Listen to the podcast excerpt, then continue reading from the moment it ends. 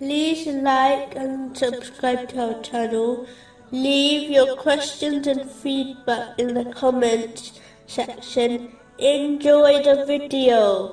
Continuing from the last podcast, which was discussing chapter 44, verse 32, And we certainly chose them by knowledge over all the worlds. Allah, the Exalted, choose his pious servants over the worlds, as they sincerely obeyed him, and fulfilled true servanthood to him. Similarly, the Muslim nation has been labeled the best nation, only if they follow in their footsteps, by sincerely obeying Allah, the Exalted, which includes fulfilling the rights of the creation, such as advising and supporting them in good, and warning them against evil matters. But if a Muslim fails to live up to this important position, they will not reap the blessings, reward, and honor which comes with it. Moving on to chapter 44, verse 33. And we gave them of signs that in which there was a clear trial. This verse indicates the importance of certainty of faith.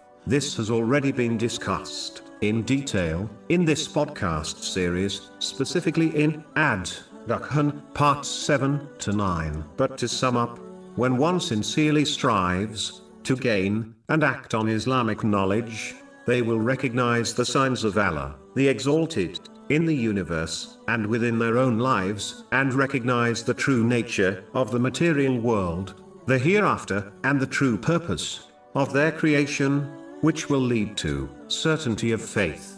The one who adopts certainty of faith will be able to journey through this world, overcoming all obstacles and difficulties successfully until they reach the safety of the hereafter. Chapter 41, verse 53. We will show them our signs in the horizons and within themselves until it becomes clear to them that it is the truth.